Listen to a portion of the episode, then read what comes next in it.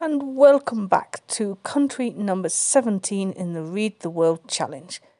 We're visiting Russia with the book Mother by Maxim Gorky. This is impacting, profound, and deep.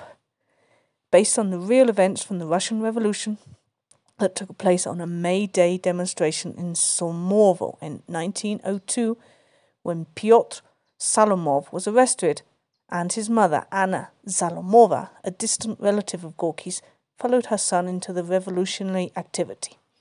Mother, Pelagueya Nilovna Vlasova is an illiterate woman with a son, Pavel, and a husband who dies early on in the book. Her son starts to follow into the dark, drunk footsteps of his father, until suddenly he changes for the better, reading and bringing lots of books, discussing life with his friends and, rev- and the revolution. Mother, Pelagueya Nilovna Vlasova, is the real protagonist. In the beginning, she's very cautious of her son's friends, but as time goes by, starts to help them in their revolution.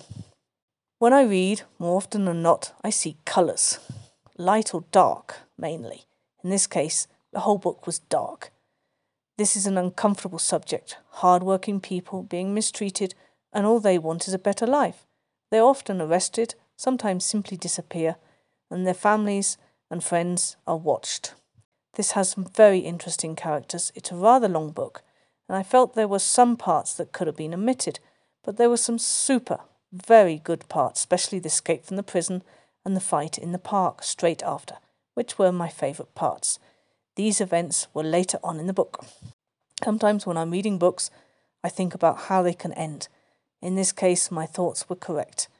I'm not going to give anything away, but for me, this was the only ending possible.